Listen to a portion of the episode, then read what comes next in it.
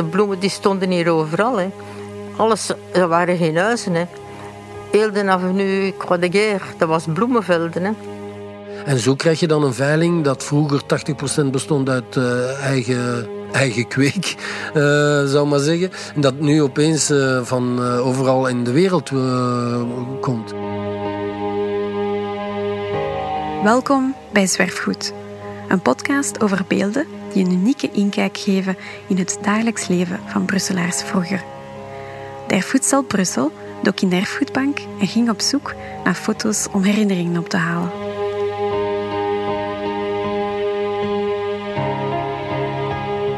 We nemen je mee naar een verdwenen bloemenlandschap.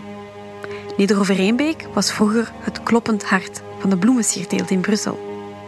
Het stadscentrum was de plek bij uitstek voor de verkoop van bloemen. Wie alles van op de eerste rij meemaakte, was Lydia Moerenhout, dochter van bloemenkwekers in Neder-Overeenbeek.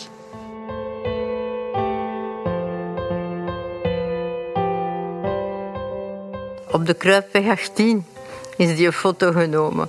Dat was dus bij ons op de koer voor de schuur, waar dan mijn grootmoeder zat om bloemen te triëren, om boeketjes te maken voor naar de vroegmarkt te gaan. En dus die bloemen, die werden dan s'nachts in die mand gestoken. Maar ondertussen moesten die in de schuur in water gezet worden.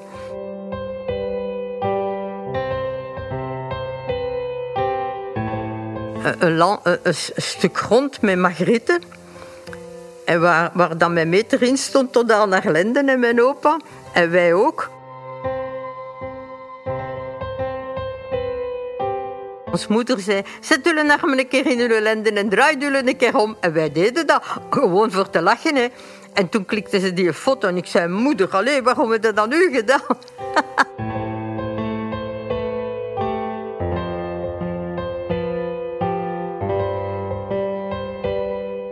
ik heb altijd in Eembeek gewoond. Op de Kruipweg meestal. Hè. En mijn ouders hebben dat huis, mijn grootouders hebben dat huis gebouwd. Die hebben daar altijd gewoond.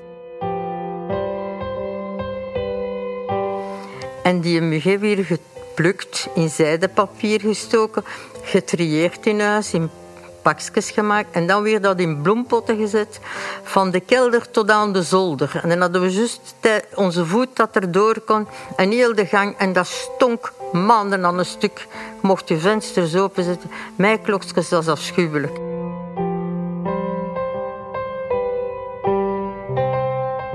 En dat waren dus zeggen, die konden verplaatst worden.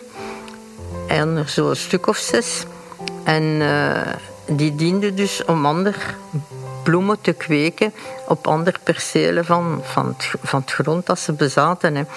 En dat waren ook vaste zeggen, en kleine, om dus uh, scheuten en, en graantjes te laten groeien en die dan over te planten in, in potten en zo. Weer dat dan in de serre gezet. Hè. En dan hadden ze een grote ser met een grote waterput, waar dan een pomp op stond, waar dat ze arons kelken kweekten die voor trouwboeketten moesten dienen. Dat was toen grote mode. Daarvoor moest mijn pepeet s'nachts opstaan in de winter om die serre te verwarmen, want die mochten niet in de kou staan.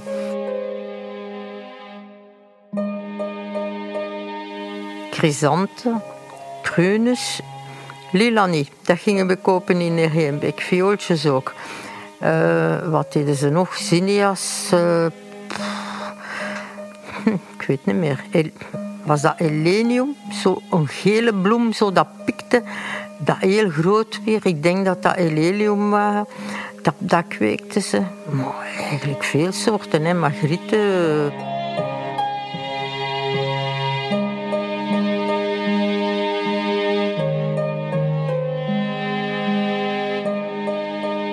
Vroeg opstaan. En soms nachts het vuur gaan aanwakkeren in de winter. Soms twee keer. Hè. Als ze zien hoeveel dat vroor. Uh, wat moesten ze nog doen? Uh, ja, naar de vroegmarkt gaan. Hè. Dus een, een camion inleiden. Allee, op het einde een kar opvullen of een, of een camionet opvullen. Dan waren ze weg. Dan begon die markt. Dat was om zeven uur gedaan. Dus als ze vroeg opstonden, dan dronken ze al een keer een koffie en hadden ze al een keer een boterham voordat ze vertrokken. Maar als ze dan terug thuis kwamen, dan was het eigenlijk ontbijt met, met spek en eieren en al wat dat je wou, want ze moesten sterk staan, want ze moesten terug naar het veld. En als ze dan op het veld waren, was dat om twaalf uur dat ze terug naar huis kwamen, moest eten op tafel staan, moesten ze naar het nieuws luisteren, alleen naar de radio luisteren om het weer te kennen. Voor de rest moesten ze niks weten, moest de radio dicht. Hè. En uh, ja, dan gingen ze terug naar het veld en dan hadden ze een picknick mee voor om vier uur. Want om vier uur hadden ze terug honger. Hè. Dan kwamen die naar huis zo tegen zeven uur om te souperen. Hè. En dan was dat... Ondertussen moest mijn bomma bloemen maken en, en heel de boel. Hè. Die, moesten ze die pakjes maken, klaarmaken voor het avonds. En kwart voor tien ging het licht uit en moest iedereen naar zijn bed. Dat was doffies. Kwart voor tien, dat was de laatste minuut. Dan was dat direct zijn de katten buiten, want die mochten niet binnen slapen in de tijd.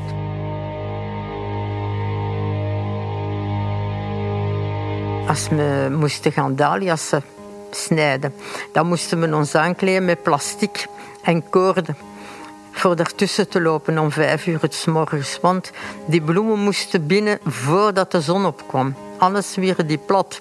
Moesten die drinken hebben, hè, want dat zijn zo stengels met grote gaten in. Hè. En dat moesten wij doen voordat we naar school gingen dikwijls.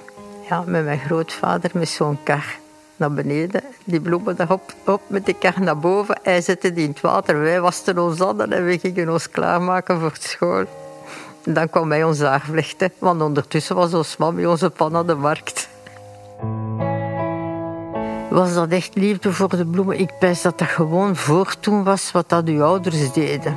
En dat je dat niet mocht laten vallen, denk ik.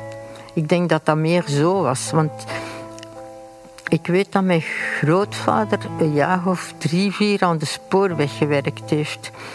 Maar dat was juist na de Eerste Wereldoorlog. En dat hem dan toch, omdat zijn vader dan minder goed te been was, dat laten vallen heeft om toch dat voor te doen, die bloemen. Dus zat het erin? Was het om zijn vader plezier te doen? Dat weet ik niet.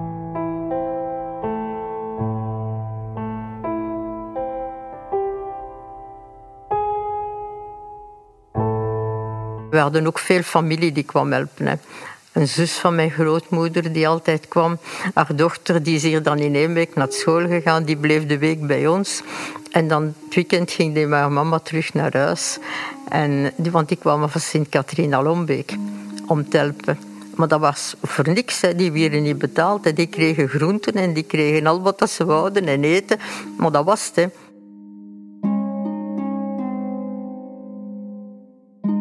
De bloemen vroeger die werden rond de beurs verkocht. De groenten op de grote markt, op de grote markt van Brussel. Hè. Maar de bloemen rond de beurs. Dus heel die hoek, dus moet ik dat gaan zeggen? Aan het Broekerenplein. Zo. Dat stond rond de, op de trottoirs voor de, voor de mensen. Onder de oorlog hadden die een kar en een paard en ze gingen zijn met de buren.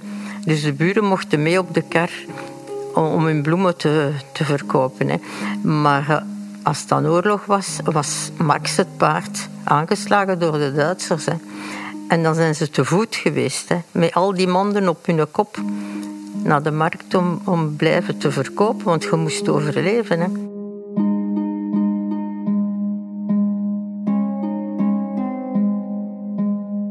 Soms gingen ze naar de veiling ook, dat is waar. Maar dan was de crié nog in Brussel ergens. Aan het klein kasteeltje of zoiets. Maar was dat dan in de winter? Als het te koud was voor de bloemen buiten te zetten aan de beurs. Ik denk dat dat zoiets moet geweest zijn. En voor de rest hadden die een vaste klanten die bij hun bloemen kwamen kopen. Die bestelden soms op voorhand. Zo ging dat. De veiling, dat was de crié in de tijd. Waarom?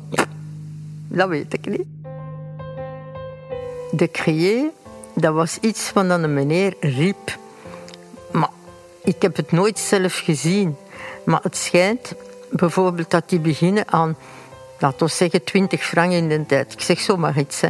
20 frank, 19 frank, 18 frank. En als jij vond dat die bloemen dat waard waren, dan stak je hand op. En dan was dat verkocht. Zo ging dat. Hebben ze mij uitgelegd. Hè. Maar ik heb het zelf nooit gezien. Maar dan is die veiling verplaatst geweest hier in, in Eembeek.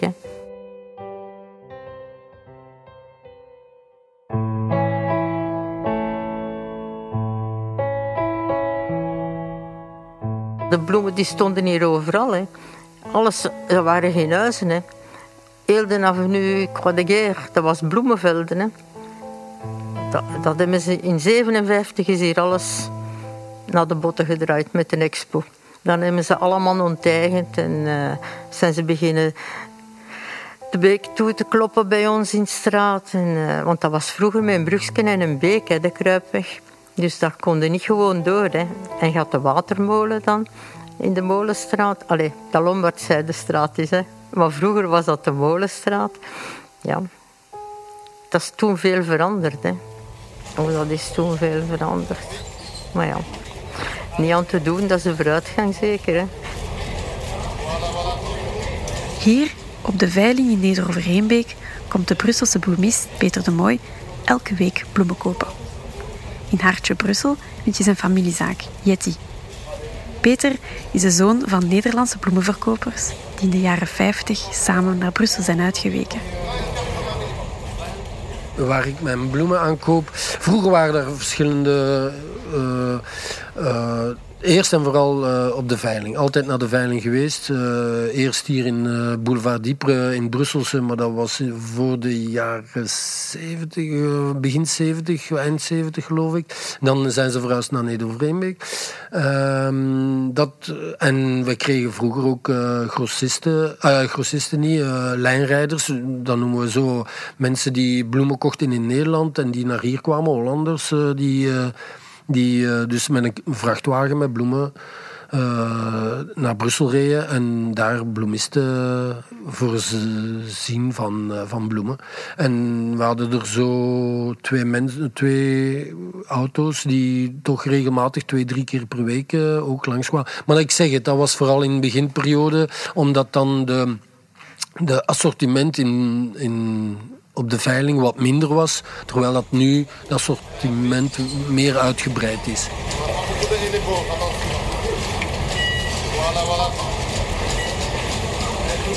Dus dan, en de vand begint eh, meestal rond. Uh, nou, nee, begint om alles zes, altijd. Maandag uh, heb je een vand, uh, dinsdag, donderdag en vrijdag. Morgens vroeg opstaan. Hè. Uh, kwart na vier sta ik zo op. Kwart na vier, half vijf ten laatste. Uh, ja, en dan niet te lang treuzelen, wassen, klaarmaken. en in de auto stappen en dan naar uh, Neder-Overeenbeek rijden.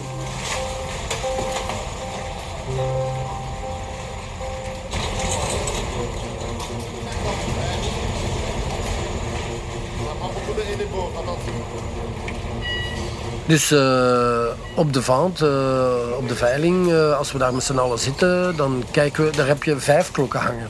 En vijf klokken, dus elke klok heeft zijn bloemen die voorkomt. En dan kan je zien wat je koopt. En rozen of gerbra's, germinis, maakt niet uit, of grisantjes. En dan zie je de klok. Dan, de prijs wordt bepaald door de klok, die vertrekt hoog. En die zakt naar beneden. En hij die het eerste drukt, heeft de prijs. Maar natuurlijk, hoe langer dat je wacht, hoe lager de prijs. Dus het is echt vraag en aanbod. Uh, de prijs wordt echt bepaald door, uh, door de prijs die jij op dat moment geeft. Geef je te veel en zakt die daarna weer, ja, dan betalen de anderen wat minder. Maar, maar jij hebt ze wel. Ik bedoel, soms wacht je zo lang dat je, dat je ernaast zit en dat je dat soort, of die, die bloemen die je graag had gewild, uh, mist. Doordat je een beetje gegokt hebt op een lage prijs. En weet je, we zitten daar allemaal voor centimes te spelen. Maar dat is, dat is het spel. En, en, maar als je alles bij elkaar optelt, natuurlijk zit je daar uh, niet voor niks. En dan uh, dat is uh, de broodwinning van naar de veiling te gaan. En niet bij een grossist of met vaste prijzen. Het zijn lange dagen, dat zo en zo. Dus dan kom ik hier toe met de bloemen. Dan is dat uitlaaien, uh, prijzen en beginnen met het schoonmaken en, en, de vazen te maken voor in de, in de winkel. En dan de bestellingen klaar te maken. Smiddags doe ik wel vaak eens een dutje. Of vaak, mm, dat is een gewoonte geworden. Dus omdat je zo vroeg eh, opstaat, de dagen dus dat je naar de veiling gaat, een middagdoetje, uh, en dat kan een kwartier, een half uurtje zijn. Maar dat, daarna weer terug tegenaan. En dat is tot zes uur, half zeven, zeven uur. Dat hangt er vanaf hoe het werk opschiet of niet. Maar nee, zo ziet een, een dag van een bloemist er wel uit. Voilà, dat is... hier staan losse foto's ja, dat was de winkel zoals het vroeger was, hier in de straat ook. Maar dat was, we zijn klein begonnen, met een kleine vitrine. En dat was dus de eerste winkel. Maar hiervoor is er ook nog heel veel gebeurd natuurlijk. Mijn, mijn ouders zijn... mijn vader is hier met zijn vader gekomen, dus met mijn grootvader. En eerst altijd niet hier verbleven. Ze kwamen uit Holland, in Rijnsburg. En dat is echt een bloemstreek, Rijnsburg. Trouwens, nu nog altijd een grote veiling. Niet de grootste, maar wel een van de grote. En uh, die kwa ze kwamen altijd met de, met de trein in het begin. Want ik spreek over de jaren, rond de jaren 1950. En dan kwamen ze met de trein, met bloemen. En dan zijn ze begonnen eigenlijk met bloemen te verkopen met een stootkar. Dus echt uh, losse bloemen met een stootkar uh, hier in Brusselse. En dan hebben ze een pand gehuurd. En van een pandhuur hebben ze eigenlijk een pand gekocht. Eerst om, om de bloemen te kunnen opslaan, om daar te kunnen slapen. Om hier toch te proberen iets te verkopen. En dan zijn ze begonnen met, met de bloemenwinkel hier in de Lakenstraat. Dus we zijn altijd wel in de Lakenstraat hier begonnen. Onze winkel die noemt uh, Yeti, maar dat is omdat uh, mijn tante, haar naam, zij noemde Yeti. Uh, en zij, het werd eigenlijk genoemd naar haar. ze werkte daar met haar broers en zussen. En, maar mijn grootvader heeft het naar haar genoemd omdat zij het vak als bloemist gestudeerd heeft als enige. de rest is er ingerold en geholpen. En, maar zij heeft het vak eigenlijk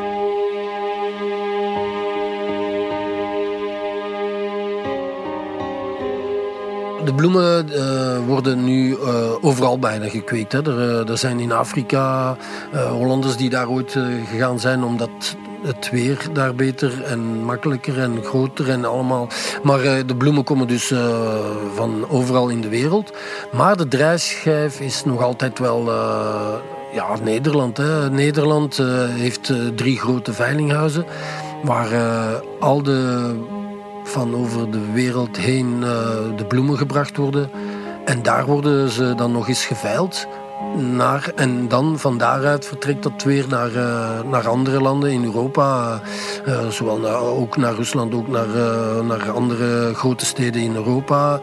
En zo komen ze dan terecht in andere kleine veilingen. En ook naar, naar de bloemisten in andere landen.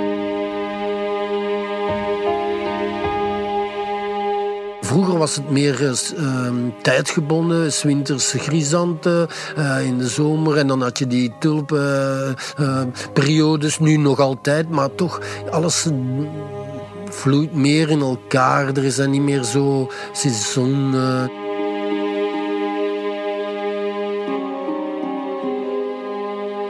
Er is heel veel veranderd. De kwaliteit, moet ik wel zeggen. De kwaliteiten zijn beter, de houdbaarheid is beter geworden mooie en van dit verhaal uh, is eigenlijk dat mensen weer willen, hè, zowel dat is met eigen producten, willen werken. Zowel ook met eten en, en drinken, je ziet dat ook. En uh, met de bloemen is dat ook. Je merkt, mensen willen niet meer van uh, afhankelijk... En ook, uh, ja, dat is natuurlijk bloemen dat van, ik weet niet, einde ver komt. En nu... en dan willen ze weer meer van streekgebonden. Meer hier, het, het, het, het, het kleinschalige.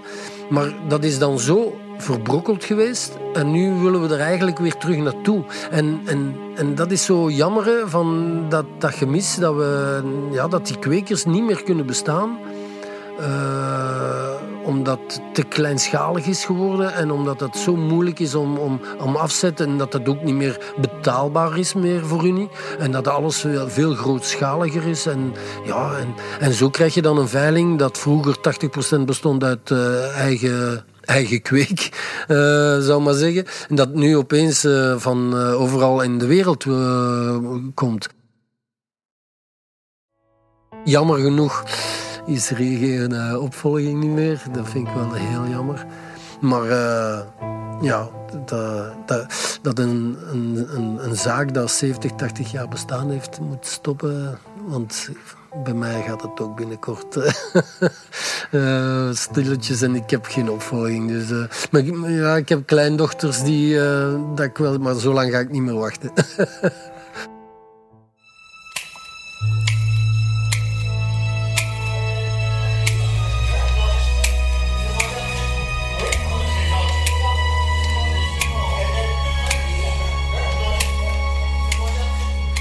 was aflevering 1 van de podcast Zwerfgoed, een project van Erfgoedcel Brussel van de Vlaamse Gemeenschapscommissie. Deze podcast brengt foto's uit Erfgoedbank Brussel opnieuw tot leven. Met dank aan Lydia Moerenhout en Peter de Mooi voor getuigenissen. Wie het verleden nog eens wil ophalen, kan nu terecht op www.erfgoedbankbrussel.be.